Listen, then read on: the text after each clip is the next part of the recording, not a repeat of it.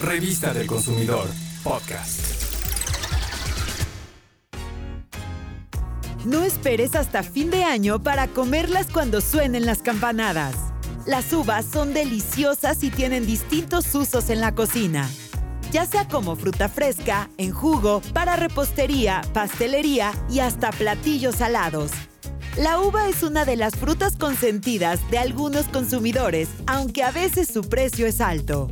Originaria de la planta llamada vid, del Cáucaso y Asia Occidental, la uva es pequeña, esférica y jugosa. Se agrupa en racimos y su cáscara es delgada pero resistente. ¿Estás pensando que la uva solo es roja o verde? No, hay más variedades y sus características dependen de ellas. Por ejemplo, la uva blanca sin semilla, que regularmente la conocemos como uva verde, es de pulpa dura, crujiente y carnosa. Tiene poco jugo, pero es muy afrutada y tiene un elevado contenido de azúcar.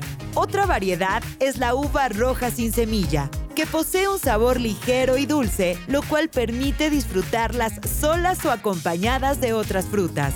Otra roja, pero de color más oscuro, es la Red Globe, que por su agradable sabor al paladar es una de las más demandadas. Su consumo habitual puede ayudar a mejorar la circulación de la sangre en las arterias, además de que contienen antioxidantes, vitaminas como A, C y E, calcio, sodio y ácido fólico.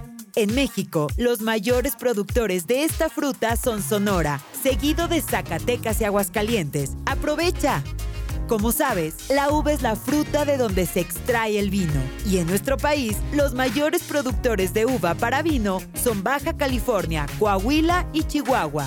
Al momento de elegir las uvas que vas a comprar, fíjate que permanezcan en el racimo. Pero si algunas caen, quiere decir que están demasiado maduras. Por eso es mejor que escojas los racimos que estén macizos y que tengan las uvas firmes, con la piel lisa y de color uniforme. Consérvalas en el refrigerador. Pueden durar hasta 15 días. Cuando vayas a consumirlas, sácalas una hora antes del refrigerador. Eso ayudará a que tengan todo su aroma y sabor. Consume uva esta temporada. Es deliciosa y la puedes combinar con platillos dulces o salados. Revista del Consumidor, podcast.